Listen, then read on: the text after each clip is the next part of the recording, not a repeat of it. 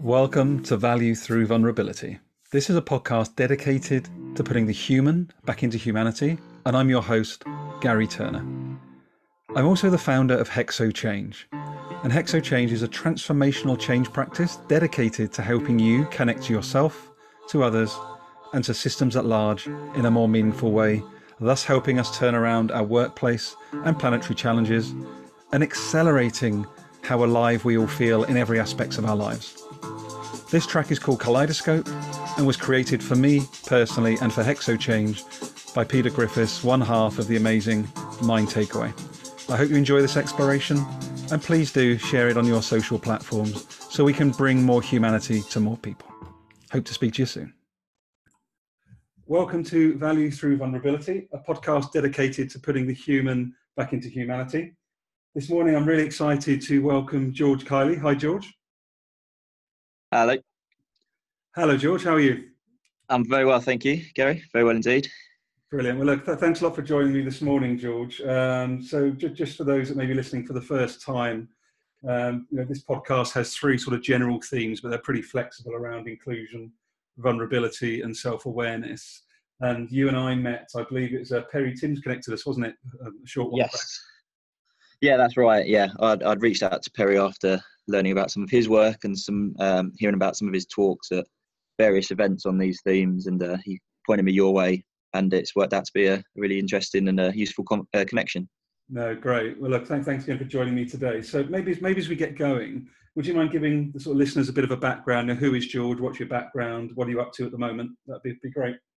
Yeah, absolutely. Um, so yeah, George, and um, I'm 32, um, based uh, in London, and uh, for a long time in my early 20s to 30s was working in a busy sales capacity, um, various size organisations, um, right from some of the bigger investment banks to a smaller uh, kind of SME business intelligence company.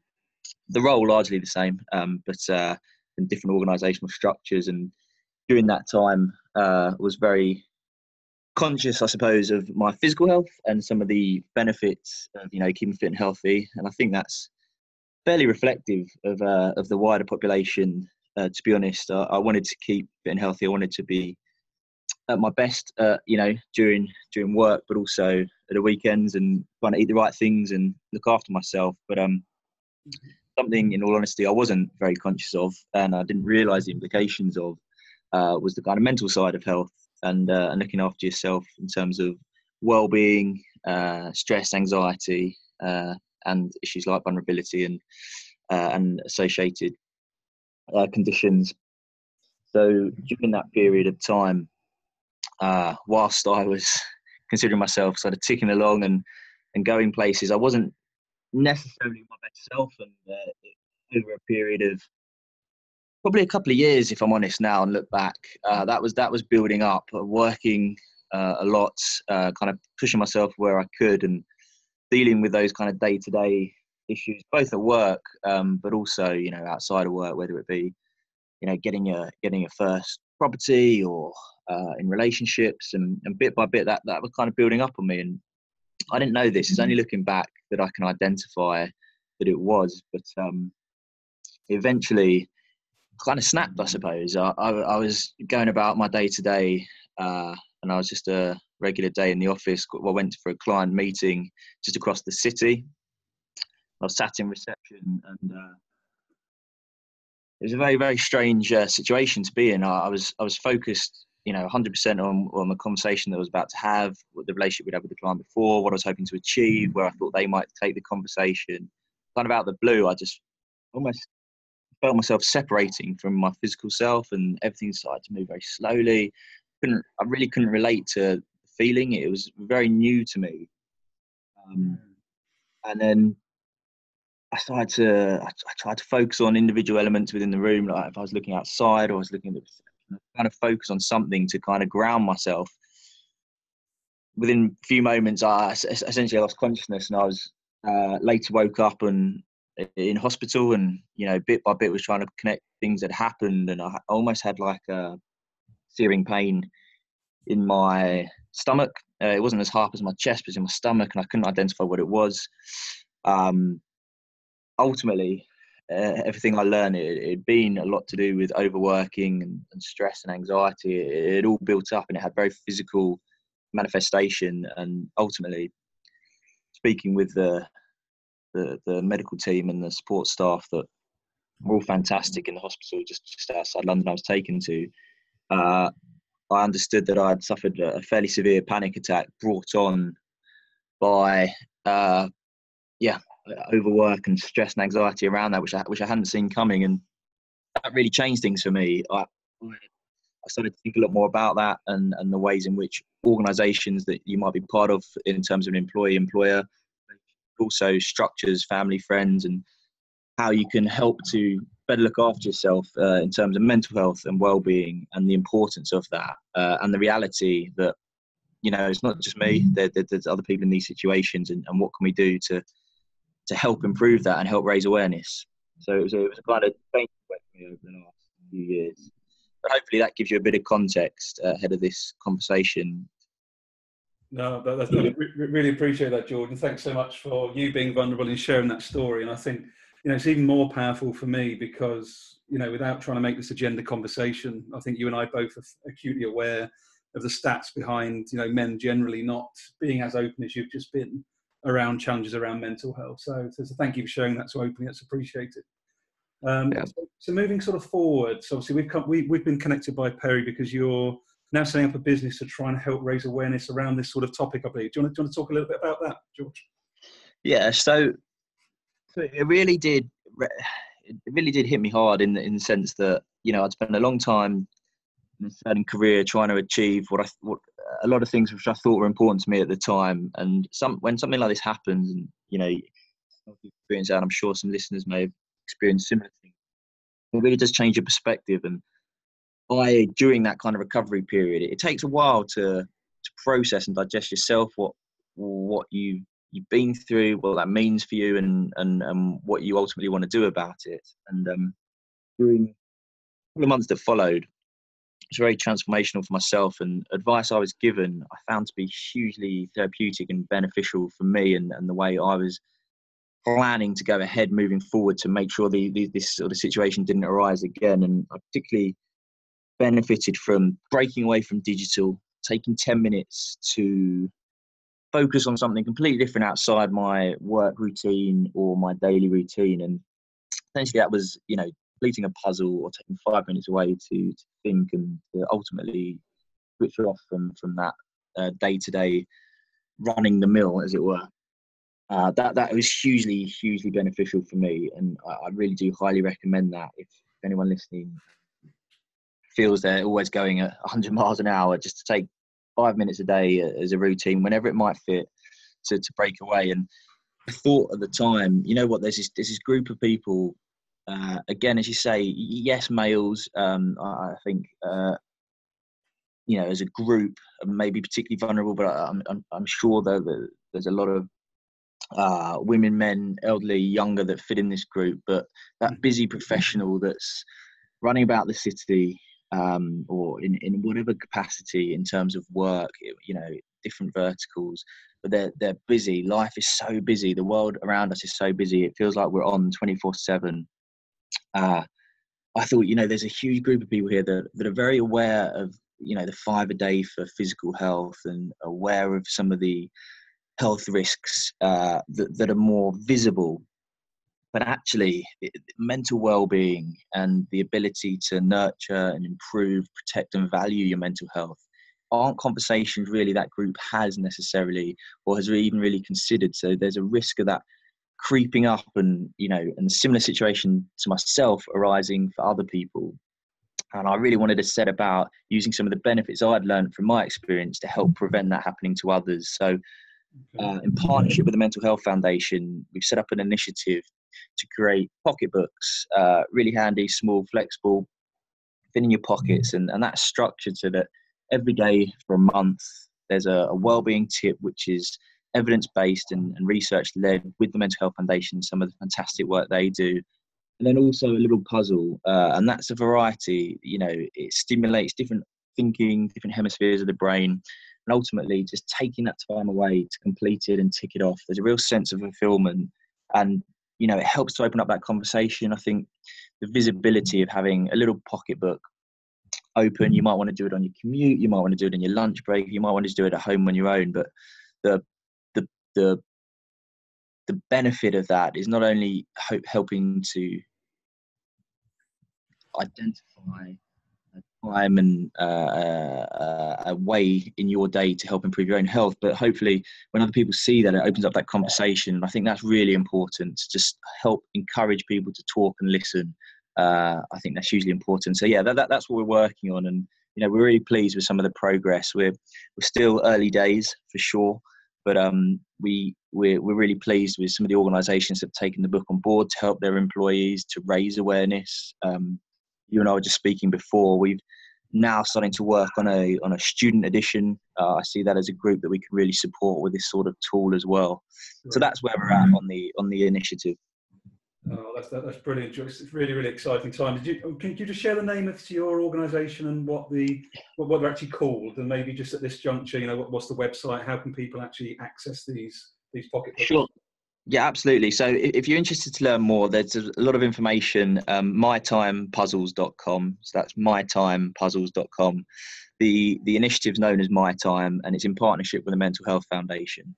Um, and there's a lot more information on the website um, and some contact information. If you'd like to get in touch to learn about the books, please do um, send us a message. Uh, and then with the partner the Mental Health Foundation, there's there's a whole load of other support around that that we can you know we can put you in touch with as well. Brilliant, brilliant. No, it's, it's fantastic. It's really, really, inspiring stuff you're doing there for me, George. Um, you know, obviously we also connected because Perry was aware I had my probably not as severe as your your panic attack. Not that we're trying to compare, but you know, I had a, a burnout certainly about two years ago, and it was really, really, really fascinating. When if I look back now myself as well, I just think, how did I not see it coming?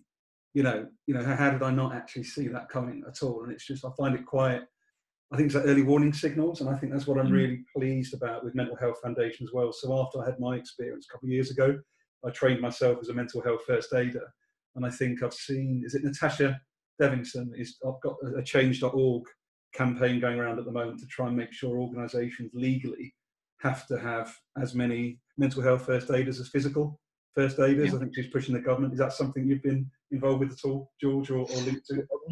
Not involved directly, but I can, I can completely relate. In the conversations I've had and some research, you know, it's absolutely right. Um, I think there's, there's two, almost kind of two sides to this. One, um, it's not visible, and I think as a as a you know you, you just know from the, the you know, photo sharing, social network, Instagram, video. I think as a group of people right now and at this moment in time, we're very visual and uh, uh, and one of the concerns with vulnerability, mental health, and well-being, particularly uh, in work, is not visible. If, if you know, if, if you can see, uh, you know, if someone comes in, you know, they're on crutches or they're, you know, they're, they're clearly in pain physically, you can respond to that and you can provide a, you know, a shoulder or a, you know, support Mm-hmm. Unfortunately, with with mental well-being, it's not always visible, um, and I think those coaching techniques and you know bringing someone in with that sort of mental health training who can start to spot some of the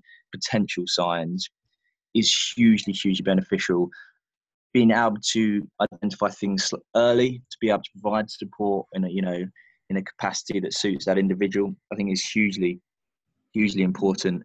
And then secondly, on that point, I think around maybe particularly men you know i don't want to just keep referring to, to, to the, men and and a certain age group but there is a you know that almost british as well.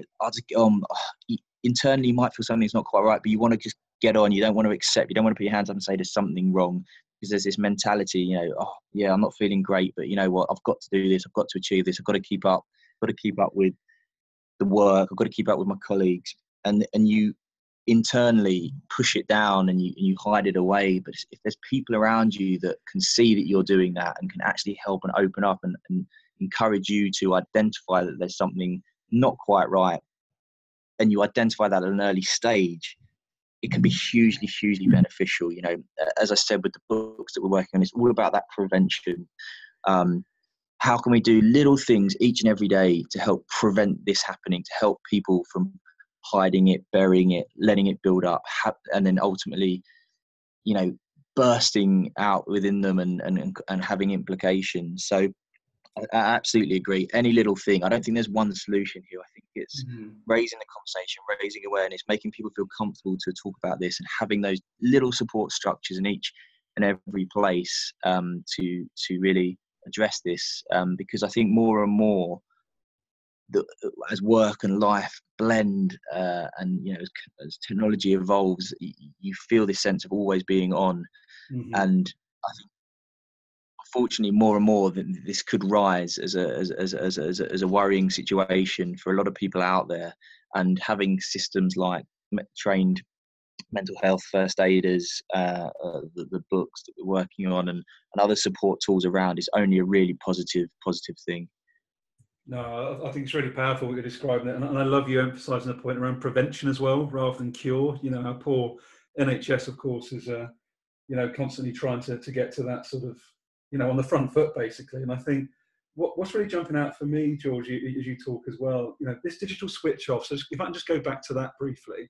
So when you had your sort of challenge, you spoke about, you know, the, the difficulty in actually switching off from digital.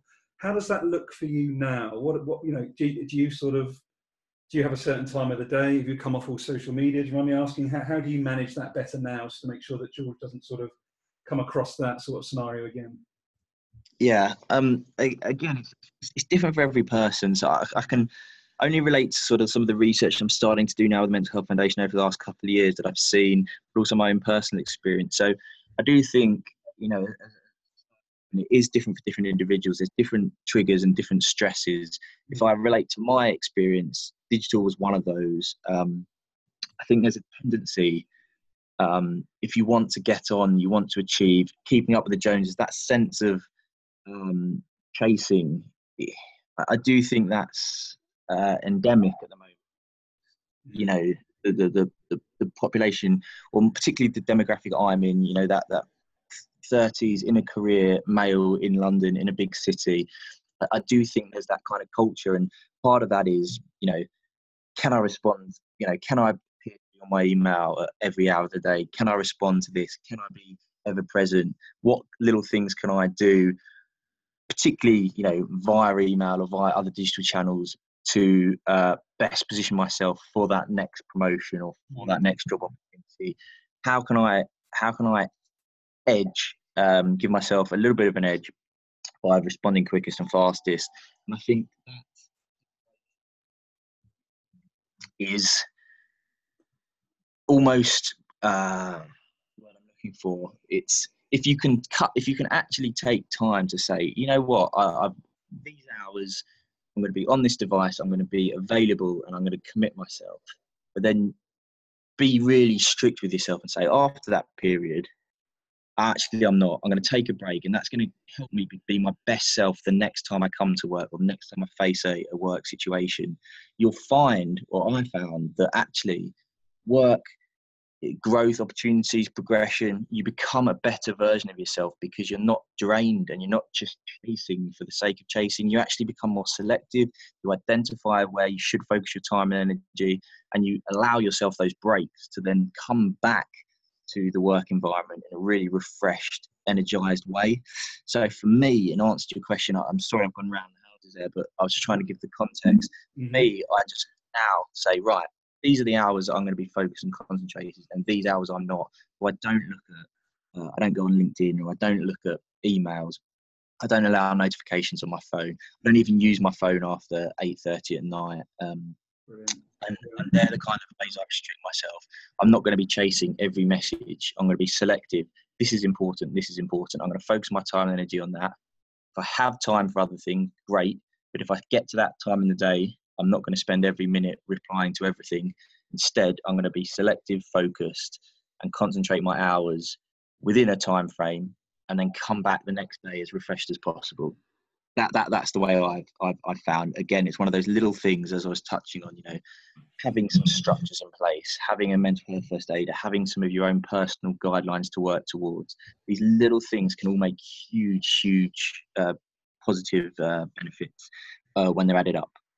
Yeah, that's Yeah, that, that, that, resonates with me a lot uh, as well, George. To be honest, I think well, what I find interesting as we talk, we sort of we started the conversation around, you know, rightly around, you know, our own chat, well, your own challenge, you know, the challenges we both had, mental health first aid, and then you start to go out, you, you sort of start zoom out a little bit and start looking in, and you start looking at organisational culture and okay, whether it's generational, whether it's stereotype, however you want to look at it, it's interesting, isn't it? Like you say, you summarise so eloquently that demographic that you're, you're in or you were were within. So you know, what? Why is it? Why is it that that demographic in that locale feels that that's the only way to get on is to be ever present? To you know, do you know what I mean? It's a really fascinating cultural. I don't know. It's, almost like a taboo not to do it. You know, if you're not seen to be doing the sort of midnight email or you know constantly available, you know, it's going to hamper your chance of promotion. That's it's almost toxic, isn't it? It's almost a toxic sort of scenario. It is, yeah, and it's you know it's it's a big world, and there's lots of people out there, and there's lots of different groups, and I think it's it's it's, it's easy for me to, to, to say I understand that group and I relate to that group more, and these are the reasons I think it's vulnerable. I'm sure there's lots of the pockets, and I'm learning this more and more in my research. That actually, you know, there's lots of different vulnerable groups, but mm-hmm. I do believe in having and being part of that group that you know there's this sense, there's this real sense cost of living's going up. There's a lot of political change. There's um, essentially, you know, that group has come through typically, um, obviously not exclusively, but typically through uh, university or higher education. So there's an element of debt that needs to be repaid. That group then needs to find somewhere to live, usually within a city vicinity, to kind of chase the careers or jobs or uh, you know occupations they're looking for because they, they tend to be centralised around London for the time being, for sure.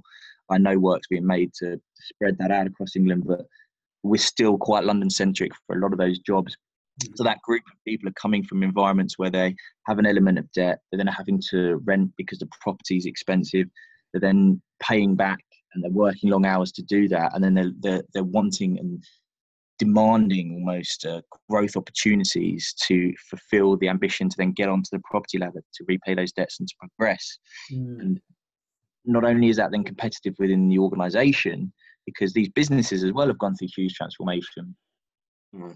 over the last you know 10 years. Technology's you know revolutionized businesses and businesses as a whole structurally you know you know process people technology huge transformation and you know and leaders aren't consciously trying to, you know, not put their people first in instances. It's just there's a lot on the plate, there's a lot on the agenda, and, and the implication digital and technology isn't really fully understood. So, so it's not like this is a conscious toxic culture. It's just it's, it's happened and it is happening around us. And what can we do to address it? But then I think as well, because of that nature and competitive nature, longer hours, the uh, unknowns, the pace at which life is moving, the pace at which technology is moving.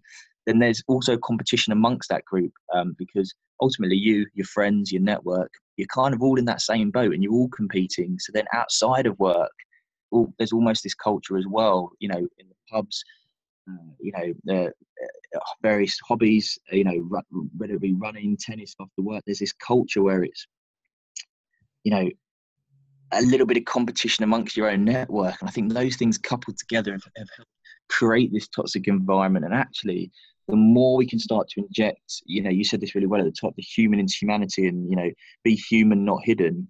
Slight changes here can make a real difference, uh, not only in terms of positivity, but I personally think for business success, you know, getting the, all your people to be the best, putting their best foot forward, uh, enjoying uh, the culture, enjoying the work, uh, being happy and healthy. It sounds, you know, like soft metrics, but from my experience, there's some real hard ROI in that in terms of creating innovative opportunities uh, and bringing new life into business. Um, you know, I, I, do think it's a bit of a toxic culture, and I think little changes can really help address it.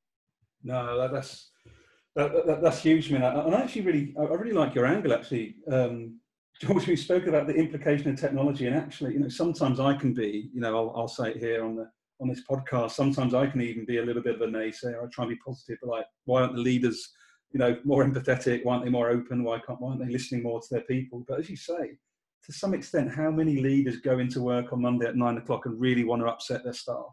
I'm sure there's not that many that, that, that, psychopathic. So it's a really interesting uh, you've given there. yeah, I, I, completely. People are people. It's, I, I don't believe there's any intent or any neglect or is anything being put above the health or, or well-being employees. I just believe there's a lot on people's plates. There's a lot of change, and also you know what you've. You, you're, you're a, product almost of the, of the culture you've been brought through, and yes, change happens, and you get you learn and you adapt new things. But a lot of these businesses over the last 10, 20 years, the leaders at the top of those organizations have come through, you know, they, they've grown in one way of doing things. And this change is just happening so quickly that it's catching people unawares. And don't get me wrong, there's some really huge and, uh, you know, really inspirational um, leaders out there and companies more now than ever that are doing new and innovative things. And all we want to do is help raise awareness around that and spread that further because there's also a huge group that haven't quite adapted or changed. And you know and i don't think there's any um, one particular reason for that. It's just the evolution of technology the evolution of change the, the, the evolution of expectation from both a kind of customer for any business, but uh, and then a, uh, colleague of any business. You know, ultimately we're all customers, people. We're all leaders. We're all employees. We're all employers. Mm. How can we best How can we best identify the human and help everyone achieve more? And it's a huge and it's a grandiose question, and I don't think there's a, a one fixed solution. I, I, really believe it's you know it's great podcasts like this, listening to little things and making little differences um, each and every day. That that's what I believe in. Little differences, and ultimately that was the, the bottom line of what helped me me. Um, I just tried to make little changes to my to my lifestyle, my daily routine, um, and it's it's practical. You know, I'm not. I, didn't suddenly say, right, I'm not going to work. I'm going to go and do this. I'm going to move out of London. I'm going to do this and this. It was that wasn't practical. Switch off a bit of technology in the evenings take five minutes a day to complete a puzzle. Make sure I do the things that I find beneficial to my well-being. So going for a run, make sure you take time to do that. Make sure you get a good sleep. And those little things that are practical add up. And it made a wholesale change. I'm now pursuing, uh, you know, day to day this initiative to get it off the ground. And I find myself so passionate about it and happy and content. And, it, you know, everything, you know, things do happen for a reason. If you can just bring out your best self, you will go on to achieve, uh, you know, a level of fulfillment, accomplishment, and you know, kind of happiness that um, you might not have thought was achievable before. I believe that comes from little changes, not not not something wholesale.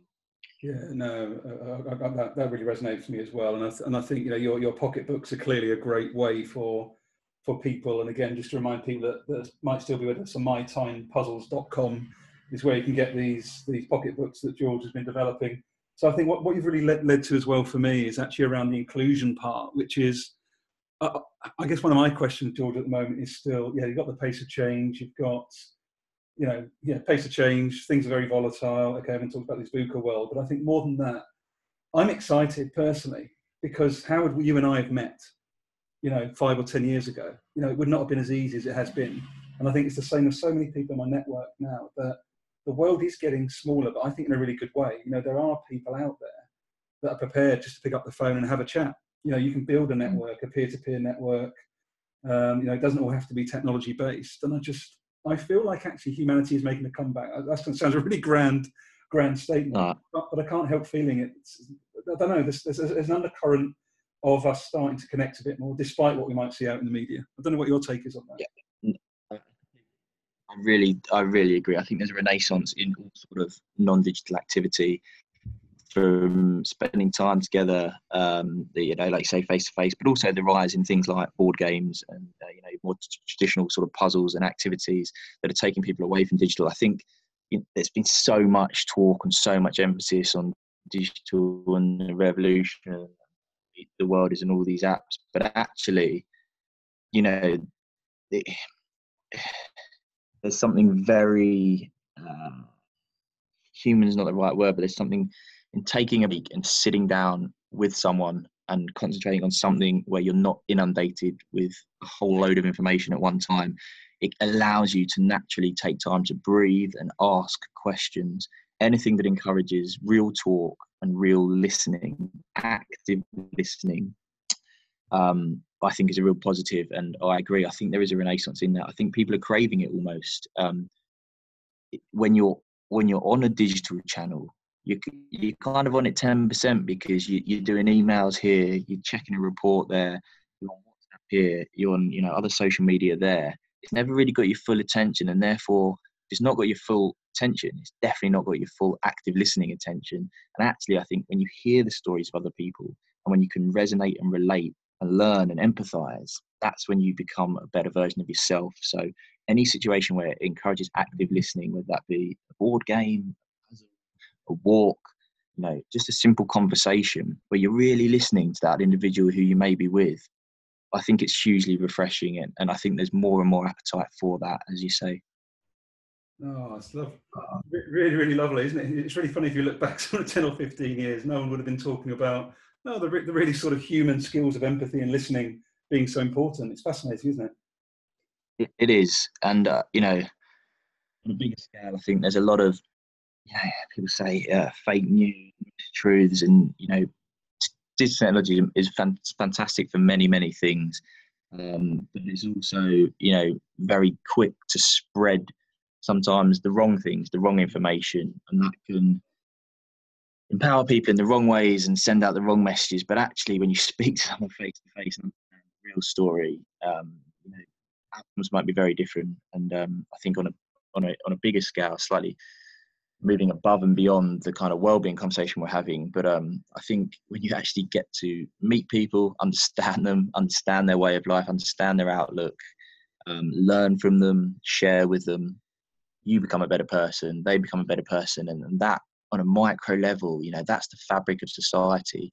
We can encourage these conversations to improve the health and well-being of individuals, and through that, encourage active listening, encourage active learning, encourage the bringing together of people and culture.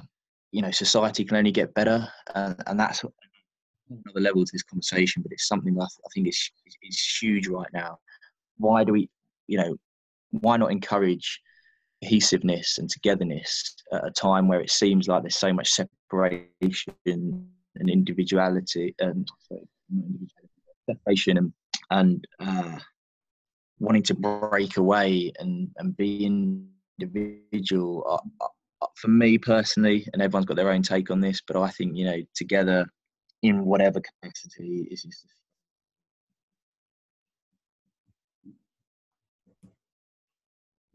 Oh, you still there, George? Yes, I'm still there. I'm still there. Sorry, I thought, thought I lost you there. So no, that's great. No, thank, thanks those. Do you know something? You talk about this chat. Sort of, we, we did start with well-being. We start with mental health, but you know, you're coming to the crux of it, though. For, for, for me, to be completely honest, which you know, we are all connected, and I've actually been on some really powerful um, learning experience over the last few weeks. Um, did um, a three-day retreat called Quality of Mind with a guy called Piers Thurston, and I'm not a yeah I'm not a religious spiritual person, but I definitely have got a more spiritual understanding of how we are all connected. Following doing this sort of mind sort of understanding how the mind works inside out rather than outside in, and it's mm. completely transformed how I saw my mental health challenge. So, mm. literally a month ago, I thought that the fact that my work wasn't going as well as it could have done, that I believed that I'd never progress, I believed that I wasn't good enough, so there's all these things that I believe the outside world was telling me, George. But on reflection, mm-hmm. I understand how the mind works inside out. I was actually telling myself that stuff. I told myself so many stories that had layered up thoughts that I went bang. Not one person actually said, Gary, you're not good enough. Gary, you'll never be successful. Gary, you can't do this. Everything was in my own head. And now I've got yeah. that clarity. It's incredible, George. Absolutely incredible clarity that I did that to myself. It's quite fascinating. Yeah, again, those transformational life lessons. It, it wasn't something necessarily wholesale, but a little learning can unlock so much more potential and understanding of the world. Um, similarly, I've a fantastic book, Grit, by Angela Duckworth, and oh, yes. another book on Daring Greatly by Brene Brown. Mm-hmm. Um, she did a fantastic TED talk as well, which I encourage listeners to check out. But both of those uh, similar transformational lessons for me. Just if you can take little nuggets and understand but it all starts from that starting point of you know being aware two years ago, I wasn't actively looking for these things. I wasn't aware of my own situation, and I, I do think there's a big group. So just having these conversations, it's that's that's the starting point on the journey, and it's fascinating to unlock more and more about yourself. It's really, really fascinating, and I think the point you make there, we spend so much time worrying about how we fit in, how we're seen at work, how we're seen amongst a friendship group. I think if you ask your listeners to just think for one minute about how much time do you actually spend in the present moment how much time do you spend thinking about yourself? Not from a material point of view necessarily or you know my next holiday or my next date but actually internalize how you're feeling. I think two things I'd, I'd leave this conversation on is for everyone to actively think about how often do you spend in the present moment? And how often do you really think about your your own self from an internal point of view? Um, and those two kind of thoughts really resonate with me and uh, and help and help me now look at each and every day with a different filter. Oh, that's that, that's really big. I'm, I'm not sure if you're aware. You, you probably won't be with the way you manage your social media now, um, George. We actually set up following a learning um, event at Learn Connect Do, led by Helen amory and there's a topic of self care basically back mm. in March, and we decided to set up a Twitter chat that happens every Tuesday at eight o'clock which is a bit ironic because we're talking about self-care and actually, you know, sort of managing a digital. But if what I would say is, if anyone's interested in actually getting involved in that in that Twitter chat, say it's eight o'clock every Tuesday night on Twitter, called hashtag Self-Care Weekly. And why we've done that is very much to try and actually facilitate this conversation, to actually have people from different backgrounds, diverse backgrounds, different sectors, different life experience, just to talk about, you know, what do they do for their self-care? What do they find difficult? What works well? You know, you know, how do they approach trying to make sure that they do exactly what you're describing, George, and that's get be present and actually make sure mm. that they actually look after themselves. Because I think we can feel guilty, can't we? We can. I think particularly if I look at my my other half, and I think I think working mums in particular carry so much guilt that self care is mm. the last thing on their list to be thinking about. Yet, you know, it's the number one thing they should be looking after. I feel. Yeah, I absolutely agree. Uh, you know, whatever role, as leader of an organisation or leader group you, you, there's a million and one things happening and it's just being aware taking time and making these little changes and they, it can make a real difference so i completely agree gary Oh, it's amazing. Look, we had a great chat, and we've, we've gone over the half hour. So I'm conscious that you're uh, you're in Italy. Well, I won't say any more. on That, so have fun with that. But can you let maybe let listeners know how they can reach out to you, in sort of our email, website, just just as a reminder, George? Yeah. Yeah, sure. Um, well, thanks so much. First of all, I, really enjoy being part of these conversations. So thank you, uh, Gary. And then if anyone wants to get in touch, uh, George Kiley uh, on LinkedIn, K I L E Y. Um, feel free to connect. Uh, I'd love to have conversations around this. Uh, and as I said, mytimepuzzles.com. You can learn a little bit more, and there's some contact information there. Uh, and we are partners with the Mental Health Foundation, so do please check them out as well. They've got some fantastic research and ongoing projects. Oh, that's absolutely amazing. Well, look, thank you again for, for, for, sharing your story so openly, George, and uh, look forward to catching up with you soon. Yeah, me too. Take care, Gary. Cheers. All the chance. Bye bye.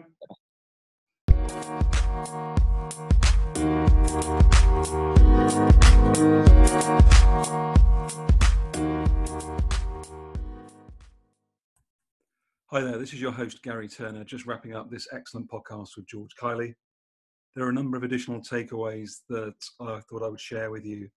The first one is around the prioritization of our own individual self care. This reminds me of the recent Helen Amory Learn Connect Do, where we actually focused on self care. And it was really fascinating. Just pretty much everybody that was present at that particular event really saw it as almost selfish to look after one's self care and George was giving a really compelling argument and, and, and, rationale as to why it's so important that we do look after our own self care first. And you always think about that being on a plane, and what they always say, you know, you cannot help other people unless you've actually first got your own oxygen mask on. And that, I think that really resonates with me with regards to looking after ourselves, whether it be mentally, whether it be physically. We cannot help those around us unless we're actually looking after ourselves first. So that's something that really came through loud and clear for me today. And for anybody that's interested, hashtag self care weekly takes place every Tuesday at 2000 GMT on Twitter. So that might be something that, that could be helpful for those that wish to take part. One of the most powerful takeaways for me as well, with regards to the chat with George today, was around the importance of community. So, community and support. So whether that would be immediate, immediate friends and family, whether that be at work, you know, really building a network of support around a building positive self-care habits, but also having someone to talk to, feeling able to to you know to be yourself. And a number of times, George referred to this, you know, bringing your whole self. I think that's so so important at the moment, and I'm really starting to see this link between people's mental well-being and psychologically safe, psychological safety. So the work by Amy Edmondson on, on psychological safeties is something I'm really passionate about at the moment and, and, trying to dive deep into. And I'm really seeing these the links and, and the parallels between both positive self-care, emotional and mental well-being, and psychological safety. So that's something I'm going to be exploring further. George also referenced the the need and the importance of being present, and this is something I'm really, really that really, really resonates with me because you know, as I explain on this podcast, you know, the lack of me being present and living my thoughts in the future is what ultimately led to my particular burnout a couple of years ago. So I think it's a really strong message from George. How can we all be more present, more well in the moment, and actually be looking after our self care where we can influence it, which is only now. We can't influence what happened in the past or what happens in the future. And that was really, really powerful for me. And just to reiterate the, the book choices that uh, George referenced, the first one was Angela Duckworth's Grit. That's not a book that I've read yet, although I have heard a lot of good things about it. Um, also, the other book was Daring Greatly by Brene Brown, and I've got that one to read. I haven't read it as yet. But another recommendation I can also make, uh, another one by Brene Brown, is Braving the Wilderness. This one is fantastic and yeah, also gives you a, a bit of a model you can potentially use for yourself and also for those around you, the braving model. And I think, you know, all of these all of these books around not just about being more aware, but just about being more true, being true to yourself, you know, bringing your whole self, as as George was speaking about, you know, by actually trying to truly live a life based on who we are, the authentic self. You know, it's only going to be a positive thing. Will ultimately help us all manage that, our self care, and therefore our mental health uh, more positively. So, really love this chat today. I'm hoping it's the first of many where we actually dive into other topics around inclusion, self awareness, and vulnerability. And I think this has been a great discussion that touches on all three of those areas. So, thanks for your time. Please do feedback directly to George. You can see his contact details in the show notes or back to myself. And again, it's Gary Turner Zero, um, sorry, at Gary Turner Zero with two R's on Twitter or via my LinkedIn page, Gary Turner. So have a great time. I hope you found this interesting, but please do feed us back. And if you're if you have enjoyed this, please do give us a rating on Apple Podcasts, just so we can try and spread the, the message of positive discussions around inclusion, self-awareness, and vulnerability. Thank you. Really hoping that you enjoyed that exploration on the Value Through Vulnerability podcast. You can find out much more about Hexo Change at hexochangenow.com. That's H E X O change now, one word.com. You can subscribe to a weekly newsletter at that website, which includes information about live stream conversations, further service offerings, blogs, but also our in person events, of which we have multiple each year. So I really hope that you'll join us. Do connect with me, Gary Turner, on LinkedIn, and I really hope to hear from you soon.